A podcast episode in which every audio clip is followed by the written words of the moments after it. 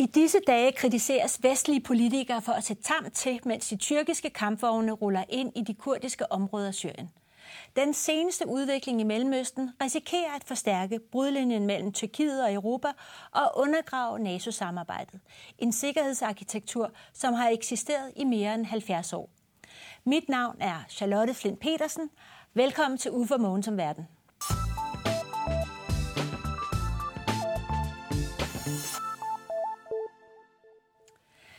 Velkommen Uffe, og velkommen Mogens, og velkommen til den her udgave af Uffe og Mogens som Verden, som skal handle om Tyrkiet og kurderne og syrerne og hvad der sker i Mellemøsten. Men øh, Uffe, hvad er det egentlig, der er sket her i den sidste? For det, det ændrer sig jo nærmest dag for dag. Hvad, hvad, hvad, er, hvad er situationen lige nu? Som...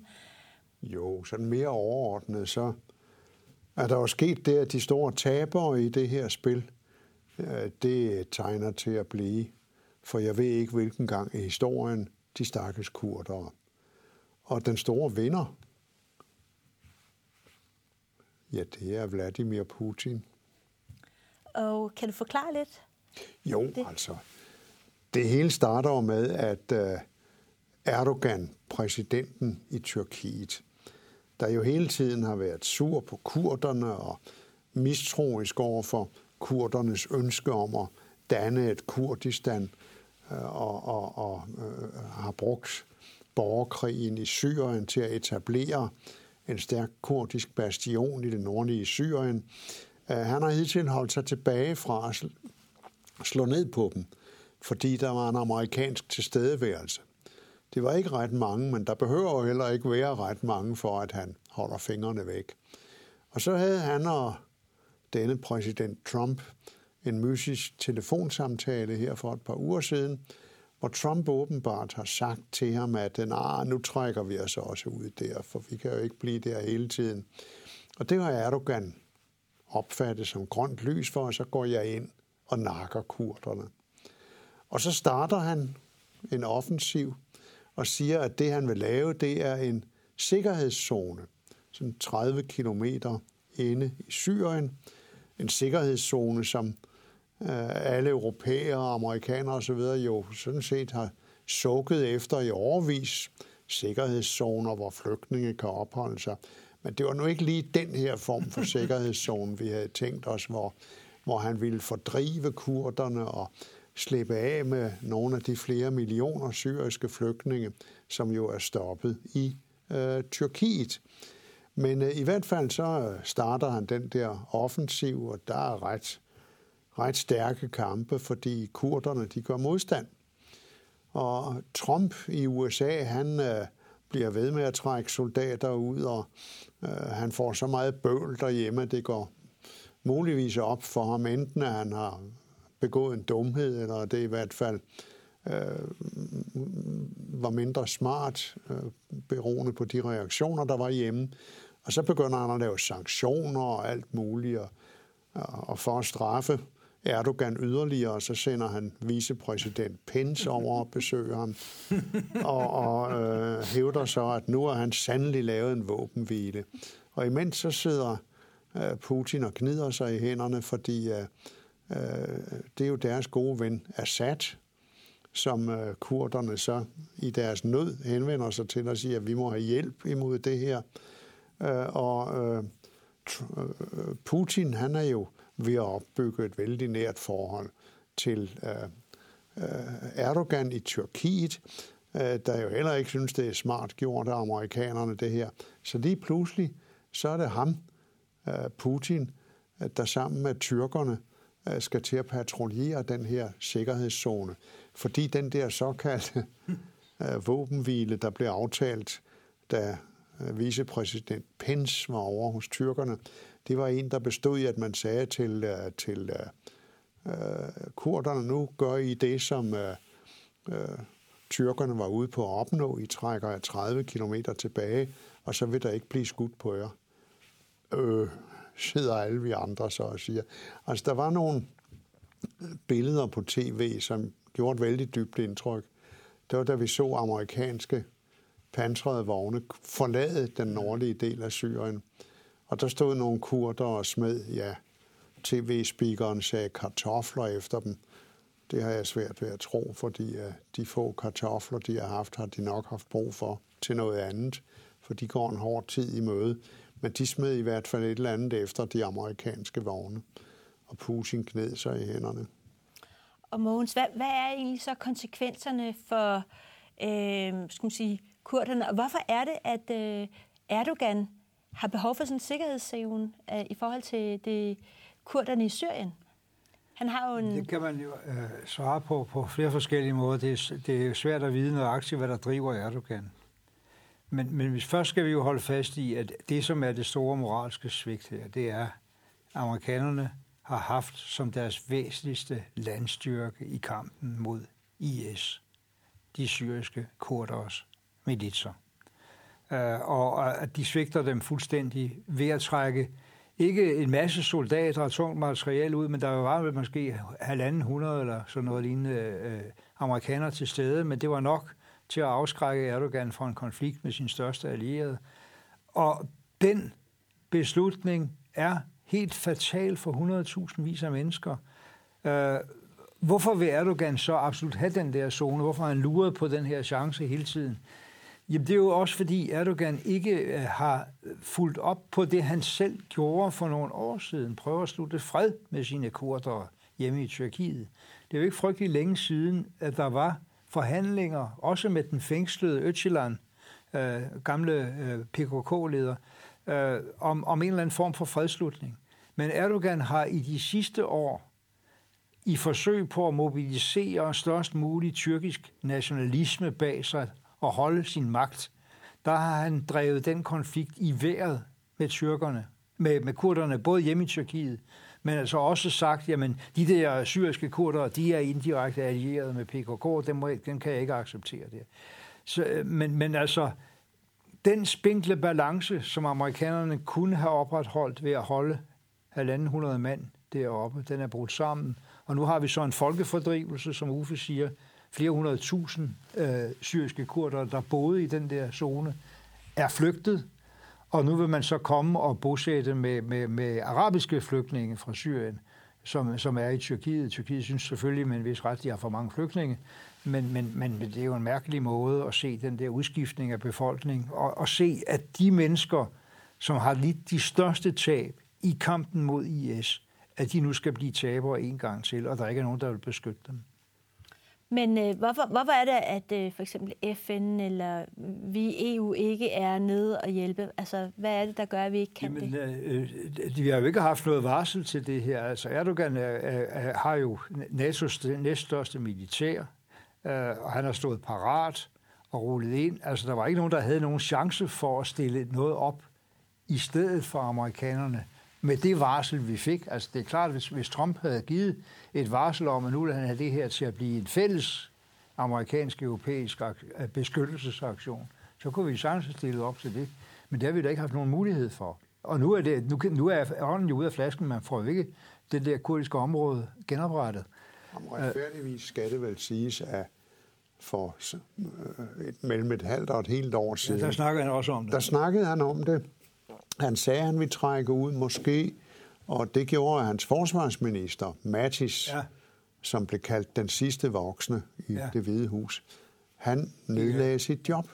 Men, men så troede vi vel også, det gjorde jeg i hvert fald, at, at, at det havde alligevel overbevist Trump om, at han skulle fare med lempe jo. her. Ikke? Han sagde også, at han ville gerne se nogle flere europæere, ja. og det kunne europæerne ikke rigtig levere på. Så man kan sige, at uh, der har manglet en dialog der. Ja, ja. Men det er jo rigtigt, som du er hen på, at der så pludselig ånden bliver sluppet ud af flasken, så er der ikke noget varsel der. Nej. Men hvor mange mennesker er egentlig berørt af den her konflikt? Altså, vi, har, vi taler jo om kurderne, mm. men hvem, hvem er kurderne i det her? Altså, mm. ja. Kurderne er et meget gammelt folkeslag. Og, og, og øh, det er sagt om kurderne, at det er det største folk, som ikke har sin egen nationalstat.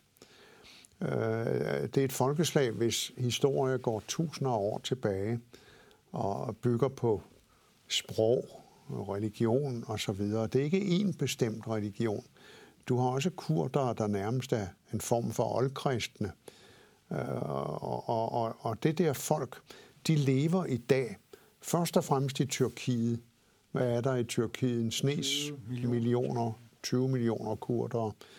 Øh, så er der øh, noget mindre i, i noget, noget mange færre i, i Syrien og i Irak og også nogen i Iran. Og de ligger alle sammen der i et område, som de egentlig gerne ville lave til deres eget land, et Kurdistan. Og det fik de faktisk løfter om efter I Første Verdenskrig, ja. Den der Sèvres-traktat, øh, som handlede om, øh, ligesom Versailles-traktaten handlede om Første Verdenskrigs tabere i Europa, så Sèvres-traktaten havde at gøre med øh, at det gamle osmaniske rige, der begyndte at gå i opløsning der. De havde jo kæmpet sammen med aksemagterne, altså Tyskland øh, og, og, og Østrig-Ungarn, øh, imod englænder, franskmænd og amerikanere osv., der fik de løfter om en autonom stat. Men så blev der to år efter lavet en ny traktat. Og der var det nye Tyrkiet opstået under ledelse af Kemal Atatürk. Ja. Og de fik så igen en ny traktat, hvor det der løfte om et Kurdistan på mystisk vis var forsvundet. Atatürk var i stand til, altså vestmagterne var trætte af at føre krig. Atatürk var i stand til at mobilisere tyrkerne, og det fik jo den konsekvens, at dels blev grækerne drevet ud af det vestlige Lilleasien, som ellers var tildelt Grækenland, som et gammelt græsk sproget område. Ja. Og, og dels blev uh, kurderne slået tilbage og fik altså ikke nogen stat i det der grænseområde mellem mest Tyrkiet, men også Syrien og, og og Irak, som jo alle sammen var inde i kabalerne om, hvem skulle bestemme hvad. Men det er Syrien endte med at blive fransk koloni på det tidspunkt. Irak øh, en slags koloni i forhold til England. Ikke? Mm. Øh, så man opgav simpelthen bare tyrkerne, øh, eller kurdernes sag. Øh, der var ikke nogen, der havde kræfter til at løfte den, heller ikke dengang øh, i, i 1923, da vi så fik øh, Lausanne-freden med, med, med, med Atatürk. Men, men er det ikke rigtigt, som jeg har forstået det er, så valgte, altså, så valgte man simpelthen fra tyrkisk side faktisk øh, ikke at anerkende, at de havde en minoritet. At kurderne var bare tyrkere, der talte lidt anderledes. Det har jeg hørt meget bogstaveligt udtrykt, at ja. den øh, på det tidspunkt tidligere tyrkiske statsminister Bülent som jeg spiste frokost med her i København, var jo finansminister, øh, hvor, hvor jeg sådan forsigtigt spurgte til kurderspørgsmålet, og, og han som i virkeligheden var betragtet som forholdsvis progressiv, øh, socialdemokratisk orienteret, sådan, sagde, vi har ikke, der, kurderne er ikke noget folk. Kurderne er nogle tyrkiske øh, øh, landboere, der snakker en særlig dialekt. Jeg gider ikke høre om det der. Og de blev forfulgt, hvis ja, de øh, ja. brugte deres sprog, ja. skoler ja. og så videre. Men der var jo kurder, der havde øh, accepteret den situation og for eksempel var ministre i de forskellige tyrkiske regeringer. Ja, ja. De havde sågar en udenrigsminister, Hikmet Chetin, der var etnisk kurder, kan man sige. Så, øh, og så er det gået op og ned, og så var der det der PKK, som Mogens nævnte tidligere, der jo gik til væbnet kamp øh, for at opnå, Øhm, øh, opnå øh, en rimelig behandling, som de så det. Og de er jo blevet stemplet som terrorvirksomhed. Og det er jo så det, der er, er, Erdogans kort på hånden i dag, det er at sige, at alle de der, det er meget godt, at de har været med til at nedkæmpe islamisk stat, øh, dem der nu er dernede i Syrien, men de har forbindelser til PKK. De er også en terrororganisation set i vores øjne, og det har han kørt meget hårdt på. Men det er jo det, at i Mellemøsten er de samme mennesker jo terrorister i en periode, ja. og statsledere i en anden periode. Så ja. det kan man ligesom ikke rigtig bruge til, til det der stempling til noget, men han har brugt den meget effektivt til sit politiske projekt. Men jeg kan ikke lade være med at tænke på, at Erdogan i virkeligheden har fastholdt og skærpet konflikten med de tyrkiske kurder og kurderne i naboområderne af indrigspolitiske grunde, at, at, at han havde muligheden for at slutte en fred. Der var, der var ønske om det. Jeg mener, tyrker og kurder i Tyrkiet er jo også integreret. Jeg mener, der bor millioner af kurder i Istanbul osv. Øh, øh, der var en chance. Han benyttede den ikke, for han fandt ud af, at det at mobilisere mod kurderne var den bedste måde at vinde tyrkiske valg på. Altså Erdogan har jo en øh, stærkt nationalistisk opposition, ja. Der absolut ikke synes, det var nogen god idé at lave tilnærmelser til kurderne. Og da så han begyndte at blive klemt ja.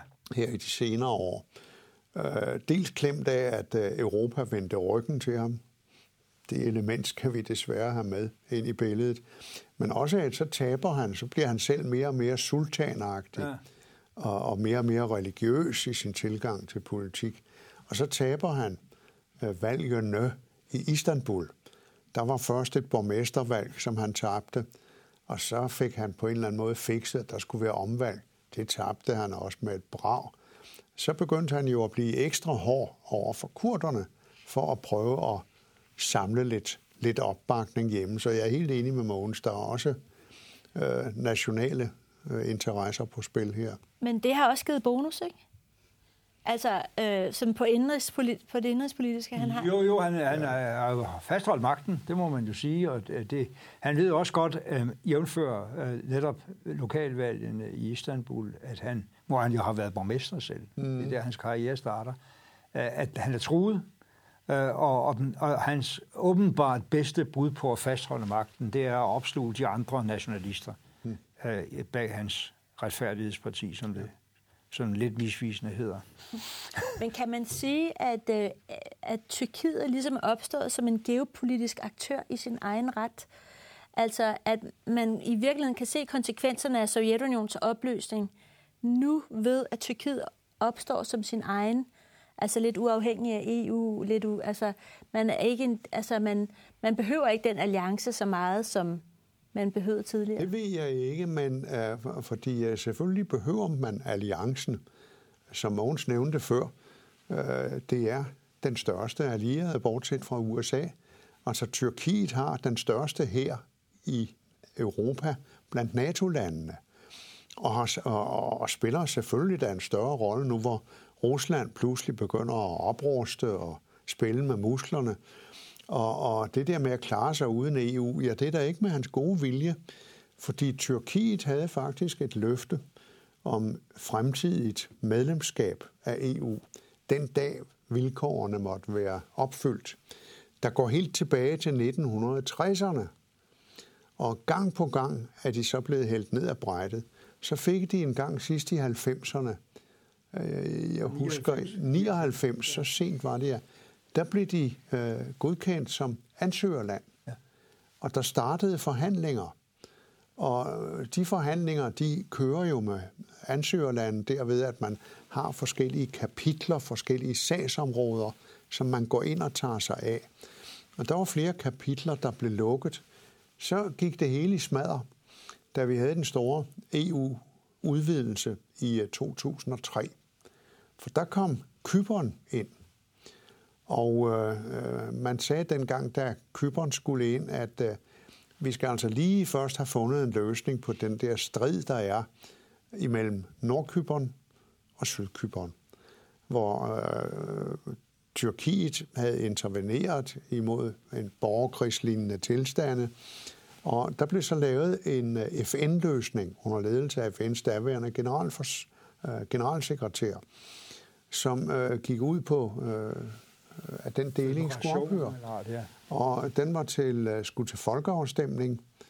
Og så burde man jo have sagt fra EU's side, I kommer ikke med, før vi har haft de folkeafstemninger. Øh, så blev grækerne hysteriske, så ville de ikke have Malta med, og det var en rigtig, rigtig fed afpresningssag. Men, øh, men sagde grækerne og den græsk-kypriotiske regering, vi skal nok øh, stemme, sørge for, at der bliver stemt ja til det her. Nå, der kommer så, de bliver, Kyberen bliver medlemmer, der bliver holdt folkeafstemninger. Nordlige Kyberen, tyrkisk kyprioterne, de stemte ja. Men øh, græsk-kyprioterne og deres ledere, de sagde et bravende nej. Nu var de inde, og så sagde de nej. Og lige siden, der har de bremset og chikaneret for videre forhandlinger. Og det blev tyrkerne møg sure over. Og på et tidspunkt, ja, der var støtten til et fremtidigt EU-medlemskab, den var jo faldet drastisk.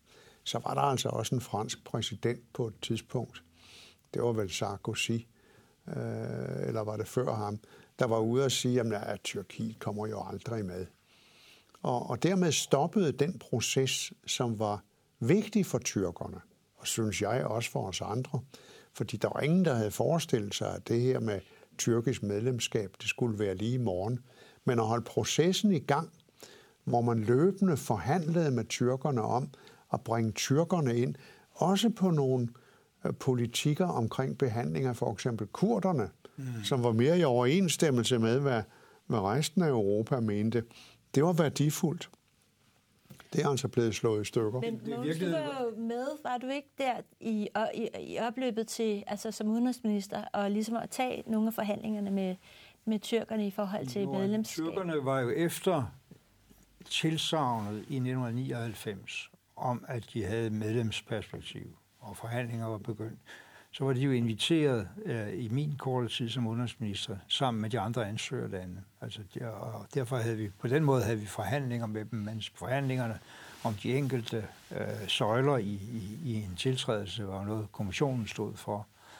Og man kan sige, at Tyrkiet har måske lige i starten bevæget sig til, øh, med en vis fart nogen, på nogle af strækningerne, men det gik jo også i stå. Det blev sådan et dårligt samspil mellem øh, manglende vilje i Europa og, og, og, og større og større skepsis i Tyrkiet.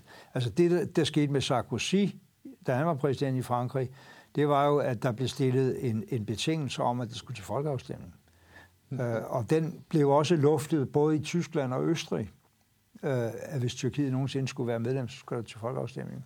Og med den stemning, der efterhånden byggede sig op efter 11. september omkring muslimer og indvandring og hvad har vi, øh, der kunne tyrkerne jo godt se, at den kunne de jo aldrig vinde. Det er jo i virkeligheden, tror jeg, det, det er måske det mest afgørende uh, brud, der sker.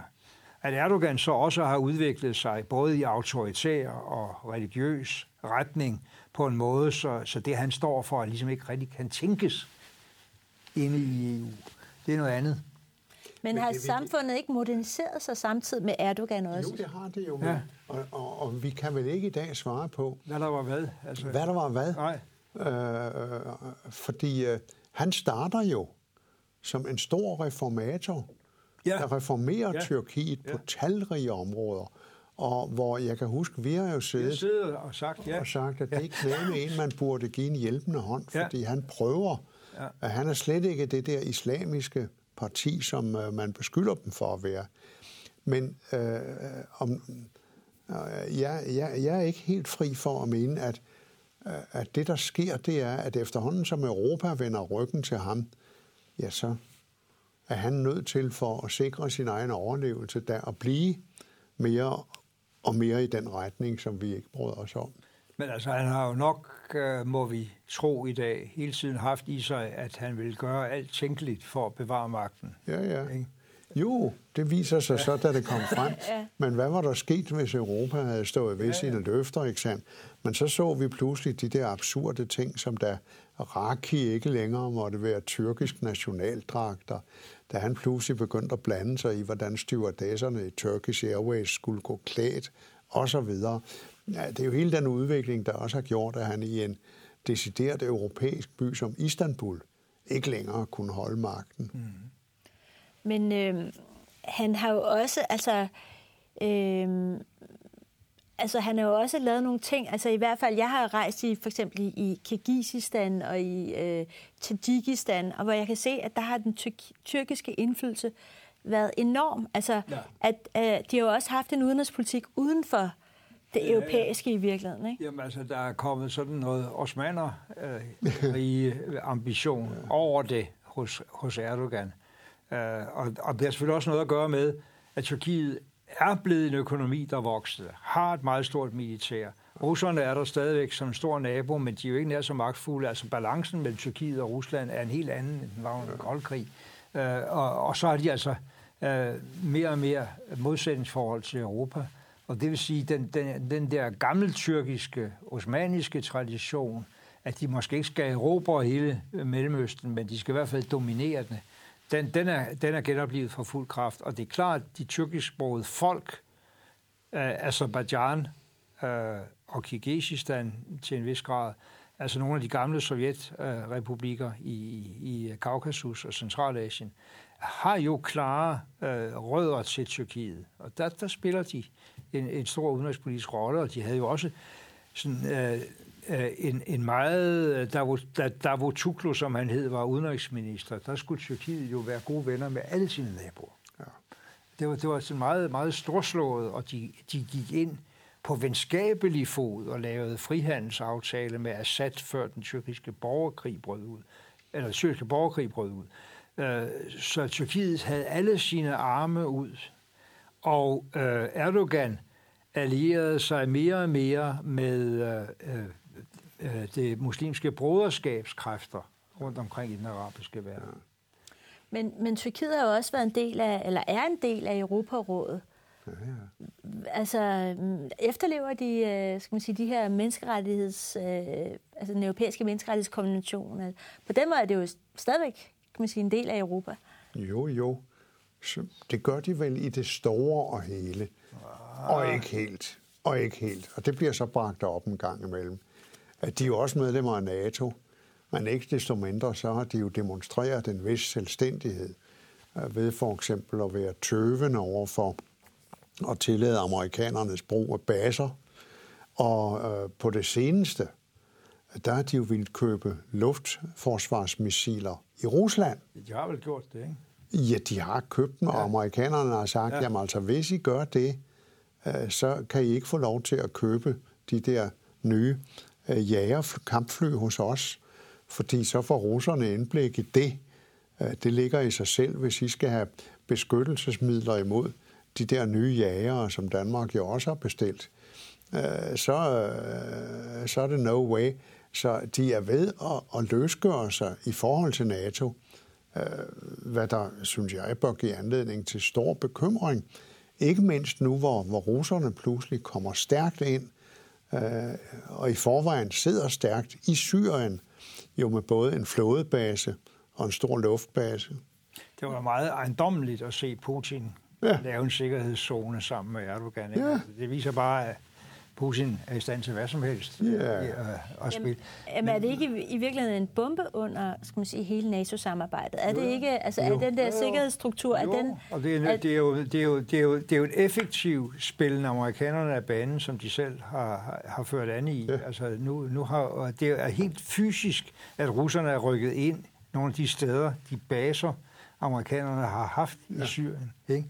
Altså, det er meget, meget mærkeligt, at en amerikansk præsident overhovedet øh, kan få sig selv til noget så uovervejet som det der med så store konsekvenser. Jeg vil godt lige sige omkring det med menneskerettigheder. Der vil jeg nok udtrykke mig meget, meget skarpere end Uffe lige gjorde. For når man ser på, hvad Erdogan har gjort efter det såkaldte kupforsøg mod ham oh, ja. i, i, ja. i 2016, så er det jo, det er jo 10.000 vis af mennesker, som på mistanke er interneret som, som såkaldte øh, gyldentilhængere, øh, øh, øh som var en gammel samarbejdspartner, han havde, som han blev uvenner med, øh, og som har en særlig øh, religiøst baseret øh, bevægelse.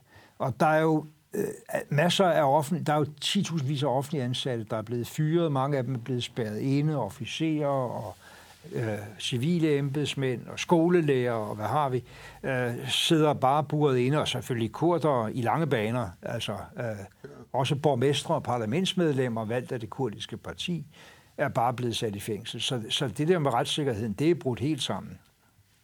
Hvis vi går tilbage til det der med, at russerne nu rykker ind i forladte amerikanske baser, ja. så er der jo sket det interessante her i de seneste dage, at når amerikanerne trækker sig tilbage, så går de ind og bomber deres egne baser, for at være sikre på, at de er så ubrugelige ja. som overhovedet muligt. Men altså... Det var det, jeg, jeg har altid haft en drøm om, at amerikanerne, når de nu solgte så mange våben ude i verden, kunne lave en anordning, hvor de kunne sprænge dem i luften, når de faldt i de forkerte hænder. Ja. Ikke? Det ville være smart. Ja. Men her, her gør de det altså ved at bombe basen, når den er, ja. er forladt. Men kan man ikke sige, at vi faktisk, altså hvis man siger, at i dag, hvis man skulle se, hvem er øh, NATO's største trussel, det er vel sagtens Rusland. Ja. Og man ser så, at en Erdogan går ind og laver alliancer på den måde. Mm. Kan man så overhovedet forestille sig, at Erdogan på noget tidspunkt ville altså hvis der nu opstod en situation, hvor man skulle ligesom alliere sig, og man skulle trække artikel 5, øh, at, de, altså, at, det kunne være, altså, at de kan være vores allierede. Ja, altså kan vi regne med dem? Med kan vi regne med kan dem, vi regne ja. med dem? Kan vi regne med dem i, i, i den situation, det som ligesom er, er fundamentet for NATO? Det kan vi selvfølgelig ikke, som vi kunne før. Man kan efterhånden jo også spørge, kan vi regne med amerikanerne? Mm. Og det er jo det, sådan et spil som det her øh, desværre gør, at man må spørge om. Fordi det er jo noget, der er skabt af Trumps fuldstændig vilkårlige udenrigspolitiske griller. Stik imod, hvad hans rådgivere siger. Stik imod selv, hvad hans egne politiske tilhængere siger. Det er, jeg synes, det er rigtig bekymrende, øh, det der er sket her. Og, og så den der måde at svigte en allieret på. Og med allieret, der tænker jeg på, på kurderne, der jo virkelig har haft store tab, da de sammen med amerikanerne øh, sørgede for at, at, at slå islamisk stat ned. Øh, hvad var beskeden til dem? Ja, det var, nå ja, de er blevet betalt godt for at gøre det, og desuden var de jo heller ikke med ved invasionen i Normandie. øh, og de hjalp os jo heller ikke under 2. verdenskrig. Mm, ja, det kan nu diskuteres, øh, fordi at Tyrkiet var jo ikke på Tysklands side i 2. verdenskrig. Og der var faktisk tyrkere og sågar også kurdere, øh, der hjalp de allierede i 2. verdenskrig. Jamen, altså, der, der... er jo bare gak. Altså. Det viser, hvor ja. øh, tilfældig han griber ned i posen med argumenter, når han skal forklare, hvad han gør af mærkelige ting. Men der er nogen, der siger, at det amerikanske århundrede er slut. Altså, det her, øh, altså at vi faktisk lige nu er vidne til sådan et, øh, altså nu er det endegyldigt kørt tilbage. Vi er, vores øh, skal man sige, allianceforhold er faktisk øh, helt med... I Mellemøsten er det vel i hvert fald. Ja, altså Amerika har ikke styr på, på, på ret meget i Mellemøsten. Det, det, så meget er helt sikkert, hvad enten det er Palæstina-Israel-konflikten, eller hvad der foregår i Irak, Øh, og, og, og, og de har jo slet ikke styr på konsekvenserne af deres, øh, efter min mening, vanvittige boykotpolitik over for Iran, altså i stedet for at prøve at fastholde Iran på nogle aftaler. Så, så alt er blevet revet i stykker, øh, og, og med det resultat selvfølgelig, Øh, at øh, det er russerne og nu tyrkerne, der, der spiller en meget, meget større rolle øh, i, i, i det store politiske spil i Mellemøsten. Men USA er jo ikke naturnødvendigt på retræte jo, i den forstand, at det som Afghanistan og Irak-krigene viste, var, at selv med halvdelen af verdens militærudgifter kan USA ikke styre udviklingen i sådan nogle lande øh, ved militær intervention. Det var det, Obama prøvede at drage konsekvensen af, og så blev han bebrejdet af nogle grunde, rigtigt nok, at han så ikke interveneret i Syrien. Men, men, men sagen er den, at USA har jo både økonomisk og militært en magt til at påvirke udviklingen, hvis ikke de havde haft en, en præsident, som afstår fra det, eller ikke ved, hvordan det skal gøres. Jeg ved ikke, hvordan man skal forklare det her. Altså, det, det er jo en hurtigere afvikling af amerikansk øh, dominans i verden, end de overhovedet havde behøvet at overveje. De skulle, de skulle lære af invasionerne i Afghanistan og Irak, hvad de ikke kunne overkomme, men, men, men de havde der andre muligheder for at spille. Nu har, nu har de jo overladt hele spillet ja, ja. Til, til Erdogan og Putin.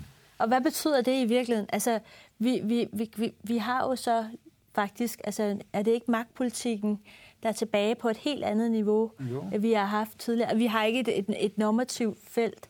Ja, selvfølgelig er det det. Og her er det helt store dilemma for europæerne jo, at vi kan ikke gå ind og erstatte amerikanerne. Det kan vi ikke. Der er sådan lidt sent noget snak i Tyskland, ja hvor den nye formand, øh, Kramp Kappenberger, der har afløst øh, øh, fru Merkel som, øh, som formand for CDU, og hun er jo forsvarsminister nu, hvor hendes fremragende forgængere er gået til EU. Øh, hun har været ude og sige, at det kan da være, at vi skal sende en europæisk militær styrke derned, øh, og Tyskland øh, skulle være parat til det. Det har de så en indre diskussion om i Tyskland. Og det ville da være fint, hvis det kunne lade sig gøre, og hvis det var praktisk muligt. Men sagen er jo, at europæerne kan ikke sådan som vi er udrustet i dag, klare os uden amerikanerne.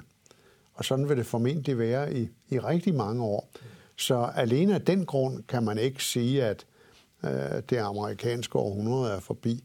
Fordi hvis det var sådan, så skulle vi jo virkelig, virkelig blive skræmte i Europa. Ja, men, men er amerikanerne overhovedet parat til det? Altså, øh, vil, vil, vil selv, øh, altså, hvis, der, hvis nu Trump bliver genvalgt, han vil da rulle det endnu mere tilbage. Det må du ikke sige sådan noget. Det er for uhyggeligt. Det kan ikke tåle, Nej. den tanke. Nej. Jeg tror så stadigvæk heller ikke, han bliver det. Altså. Ja. Men uh, det, det er lidt svagt selvfølgelig ja. også måtte ja. svare det. Ja. Men uh, der var heller ingen, der havde fantasi til, at vi skulle stå der i dag. Nej. Og så se amerikanske vogne køre ud, mens der står stakkels kurder og smider ting efter de amerikanske biler. Men det var også et udtryk for, at, at, det eneste, der betyder noget for ham, det er noget med økonomi. Ja. Uh, America First økonomi. Ja. Fordi at det er jo ikke sådan, at han systematisk trækker amerikanske soldater ud. Han tager, trækker dem ud der, hvor det kan blive en humanitær katastrofe, og man svigter nogle allierede. Mm. Samtidig så sender han flere ned til at bevogte saudiarabiske olieanlæg. Ja. Ikke? Altså, det, det siger jo noget om, hvad det er for en, en, en, en, en kynisme, der præger den politik og en snæversyn, der præger Jo, vi så jo også uh, i de der fantastisk spændende afhøringer, der er i kongressen i, i USA nu, om hele det der vanvittige uh, Ukraine-gate. Ja. Der hører vi jo også om, hvordan en amerikansk ambassadør har skulle forklare uh, ukrainerne, der var, var lidt forundret over, at de altså ikke havde fået den våbenhjælp endnu, som var vedtaget i kongressen, at øh, når nej, vores præsident han er en forretningsmand, og han er vant til, at han øh, leverer altså ikke varen, før betalingen er faldet. Og betalingen her, ja, det var altså noget øh, politisk øh, snavs, øh, som de skulle levere til fordel for, for Trumps hjemlige valgkamp.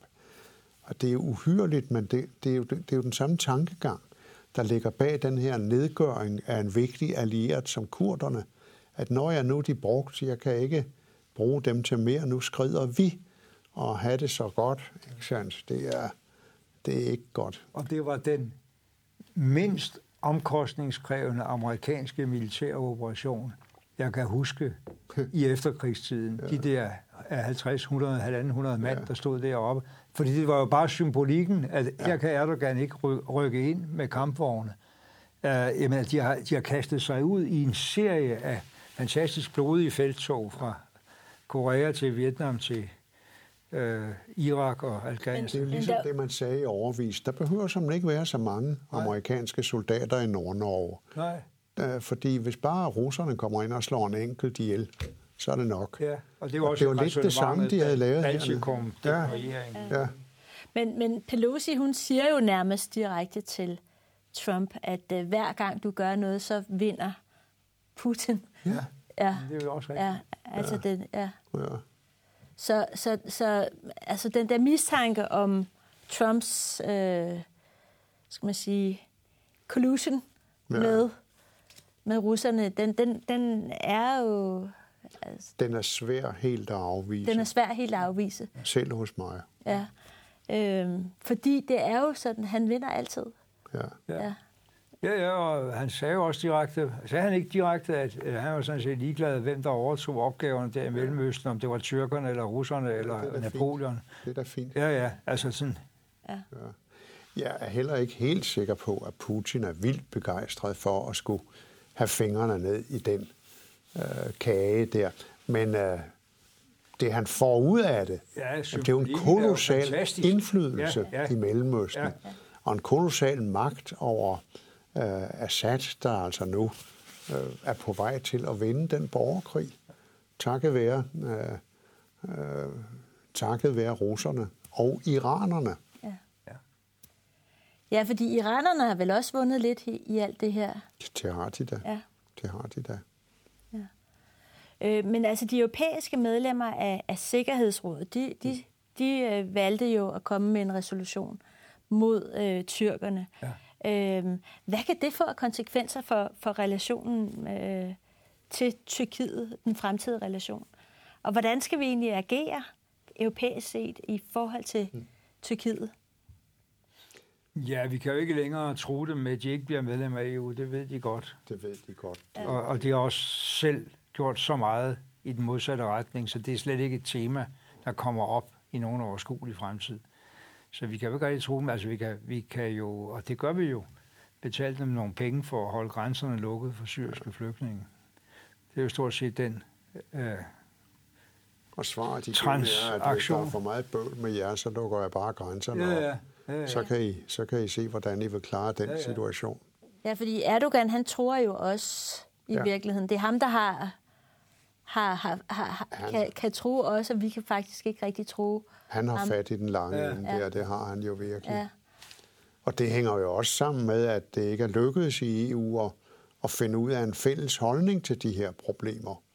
Og men man har vel en fælles holdning, nemlig det, det er meget, meget vigtigt, at tyrkerne holder grænsen lukket. Jo, det er det. Ja. men, ja. men, men altså... Og så er der jo det mærkelige ved det, at vi har jo hele tiden snakket i Europa, og også i Danmark, om det der med, hvor vigtigt det er at, at, at kunne hjælpe flygtningen til at blive i nærområdet. Ja. Og så kommer Erdogan her med et uskyldsrent ansigt og siger, jamen, det har I snakket om i overvis, og nu det, jeg er ved at lave, det er jo en sikkerhedszone. Det skal være en sikker zone, øh, hvor til vi siger, jamen, det var ikke sådan en sikkerhedszone, vi havde tænkt os. Ja, vi havde ikke forestillet os, dem, der boede der, skulle fordrives. Nej, for at, at, nej. nej. nej. Men, men jeg synes sådan set også, at FN er fuldstændig fraværende. Jamen, FN kan jo, ikke, FN kan jo i den her slags sager ikke gøre noget, som, som uh, nogle af de faste i Sikkerhedsrådet er imod. Og her har du i virkeligheden både USA og Rusland. Og Rusland, ja. Ja, imod. Ja. ja. Russerne vil selvfølgelig blokere for det, og amerikanerne, ja, Trump han er jo, som du siger, bedøvende ligeglad med, om det er russerne, der rykker ind der. Men, Men vil, vil en generalsekretær ikke øh, agere i, i forhold til det på en eller anden måde? At tage rundt hvis han havde nogen som helst udsigt til at kunne påvirke det, men det har han jo knap nok. Det har han jo knap nok. Altså den amerikanske foragt for FN er jo også enorm. Altså det giver sig jo også økonomiske udslag.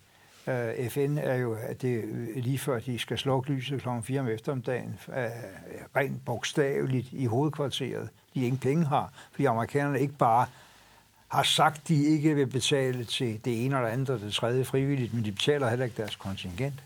Og det vil sige, at, at, at FN's organisation og generalsekretær kæmper med ryggen mod muren, også på grund af Trump.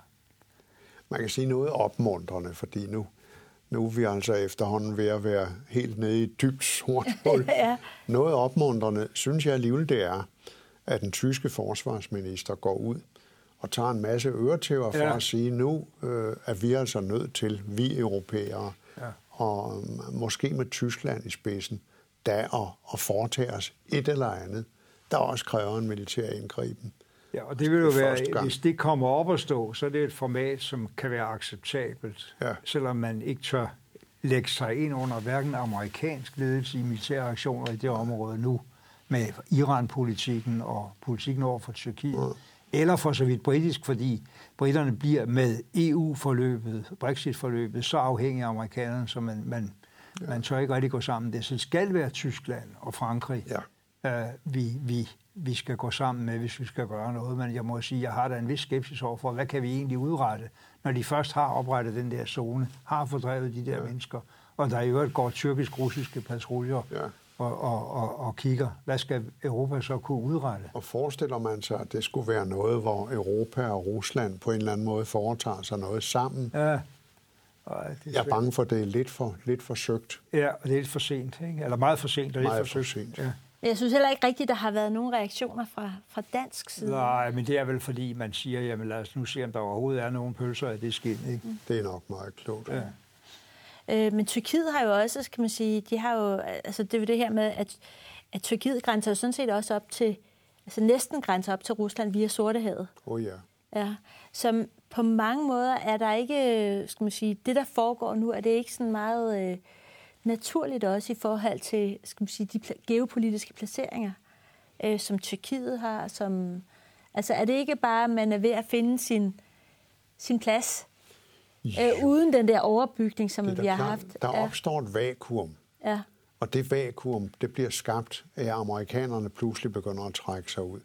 Så er det klart, så vil russerne rykke ind, og så vil tyrkerne også rykke ind. Og så vil det skabe nogle helt nye balancer og, og øh, en ny forståelse imellem Rusland og Tyrkiet.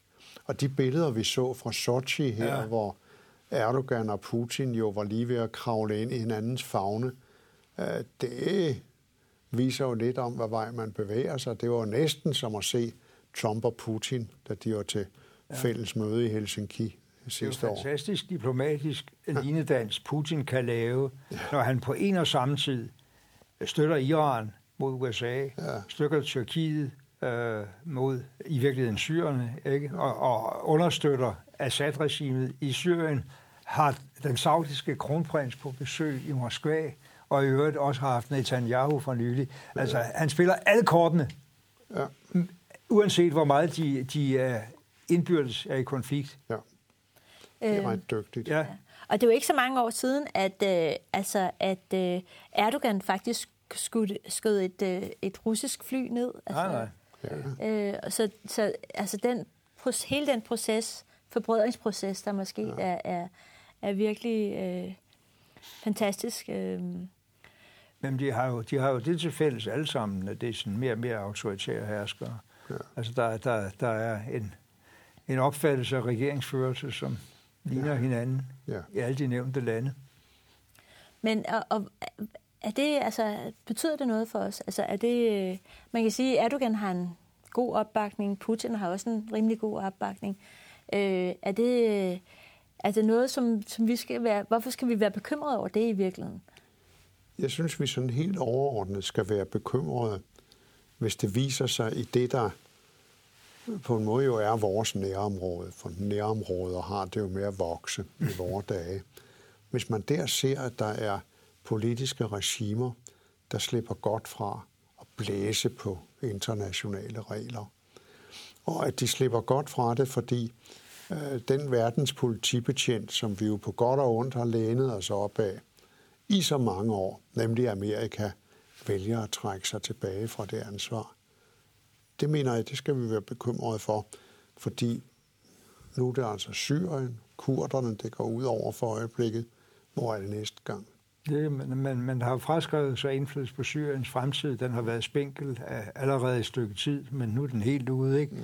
Og hvornår har amerikanerne ikke længere noget, noget tyngde i Irak i forhold til Nej. andre spillere fra Teheran til Moskva til Ankara? Og hvornår genopstår islamisk stat. Ja. For der er jo ingen, der skal bilde sig ind, selvom Trump har været ude og prale med det, at islamisk stat nu er slået endegyldigt. De ligger og lurer. Og det, der jo sker i forbindelse med, at uh, kurderne er blevet klemt og slået, som de er, det er jo, at uh, tusinder af islamisk statkrigere til synligheden er på vej på vild flugt fra de lejre, de blev holdt i og så kan de jo regruppere et eller andet sted. Og hvad sker der så for europæerne? For mange af dem kommer over fra europæiske lande. Hvad sker der, når de på en eller anden måde flytter hjem? Det kan vi se, det er jo en diskussion, vi finder over hele Europa. Mm.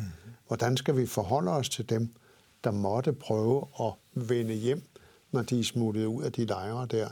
Altså, det er jo også et element i alt det her, at øh, hvorfor skal vi være bange, siger du? Ja, det skal vi, fordi lige pludselig så er der nogle af de ting, vi troede, der var et vist styr på. Det bliver altså sluppet løs igen. Og jeg må sige, noget af det, vi, der virkelig kan få en til at gyse, det er tanken om, at uh, de der trænede, uh, benhårde uh, islamisk stattyper, de bliver sluppet løs rundt omkring i Europa. Jeg skulle vi ikke have taget den hjem i virkeligheden, så havde vi haft styr på den. Ja, det havde vi jo nok ikke. Altså, øh, det er jo også det, der har været sagt. I må tage dem hjem til de lande, de er kommet fra. Er vi i stand til at håndtere dem? Har vi en lovgivning, der er i stand til at håndtere dem? Var det ikke meget bedre, hvis man havde hjulpet til, at de var blevet i sådan nogle lejre nede hos kurderne? Øh, det mener jeg måske, det havde været. Og det er en, endnu en god grund til, at uh, det var frygteligt, at uh, kurderne blev svigtet på den måde, de blev. For de havde virkelig påtaget sig meget. Det havde de så gjort i egen interesse selvfølgelig. Mm. Men uh, oprigtigt talt, det skal jo ikke komme dem til last. Nej, men de var vel også mest tilbøjelige til at mene, at vi selv skulle tage vores nationale ja. tilbage, fordi det var en enorm bevogtningsopgave, de havde påtaget. Ja, en stor belastning. Og det er selvfølgelig, hvis man skal grædbøje det, ja. været bedre at få dem deporteret hertil, så vi vidste, hvad vi havde med at gøre og lukket dem ind i sted, ja. end det er at få dem til at sive tilbage nu ja. af illegale veje. Ja. Og det er jo en risiko. Det kan man sige, men uh, man kan godt blive bekymret over de tal, der er involveret. Ja. Hvor mange, der har været tale om det. Ja. Hvor, hvor, hvor mange er det? Ja, hvad tror du? Jeg, jeg ved det faktisk ikke. 10.000? I Europa? Ja. Right. Ja, det er det vel nok. Det er det vel nok, ja. ja. Det er det vel nok. Nu, det, altså, der er jo lidt usikkerhed om, hvor mange der er døde undervejs. Der har jo ja. været høje tabsprocenter, men, ja. men det er sådan, det er jo ja. ejendommeligt der... overraskende bekymrende, hvor mange der har været tiltrukket af det projekt. Ikke? Ja. Men øh, hvis vi ligesom skal konkludere på det her, så er det jo det er ikke noget, der gør os glade, kan man sige. Det er ikke et... Øh, eller hvad skal man sige, det er ikke noget, der gør os optimistiske. Nej, det, jeg synes, det er noget, vi skal være dybt, dybt ja. bekymrede over. Ja. Og så også prøve at tænke tilbage, hvor hoppede kæden af. Og jeg mener også, vi skal spørge os selv, om vi har behandlet Tyrkiet på en, en tænksom måde. Øh, fordi øh, det er blevet blæst op til den der det der skrækbillede af, at nu kommer tyrkerne væltende ind over Europa, og nu skal de være medlemmer af det der, der. Det er slet ikke det, der har været tale om. Mm. Det har tyrkerne også selv vidst, der ikke var tale om. Men holde en respektfuld proces, hvor man forhandlede om de ting, de var blevet lovet, at man skulle forhandle om. Velvidende, at det var ikke i dag eller i morgen. Men det er den proces, øh, der er blevet kortsluttet på en måde, som tyrkerne med rette er blevet meget fornærmet over. Det er nok for sent at gøre noget ved det i dag, men uh, europæerne har faktisk selv været ude om en del af det. Og hvad med skal man sige, vores mindretal, både kurdiske og tyrkiske mindretal i, i, i Danmark eller i Europa? Øhm, hvordan vil de opleve konsekvenserne af, af alt det her? Jamen, øh, der er jo, der er jo blandt øh, tyrkiske indvandrere, øh, jeg kender til, der er folk, der øh, er helt distanceret fra, hvad der foregår i Tyrkiet, men der er også rigtig mange, som enten er stærke Erdogan-tilhængere, eller er øh, kurder fra Tyrkiet, som er det modsatte. Ikke? Så det er klart, det er ikke noget, det er ikke noget øh, det er ikke en befolkningsgruppe, der er enig med sig selv, altså dem, der kom fra Tyrkiet. Det er tværtimod. Der er meget stærke modsætninger der. Men det, jeg tror ikke, det er, noget, det, det er jo ikke noget sikkerhedsproblem nødvendigvis for os, men, men, men man skal ikke tro, at at alt, alt er fryd og gammel mellem dem. Men er det noget, man kan inddrage også i vores relation? Altså kan de være brobyggere i virkeligheden til, til Tyrkiet på en eller anden måde, som gør, at vi kan skabe et, altså genskabe relationen? Ja, der har været mange af dem, der, der gerne har villet ja. øh, undervejs, og da det så ud som om, det var en mulighed. Ikke? Det forudsætter, at vi har noget at tilbyde dem. Ja. Har vi det? Det er jeg ikke sikker på. Tak Uffe, og tak Mogens, og tak fordi I så med i Uffe og Mogens som verden.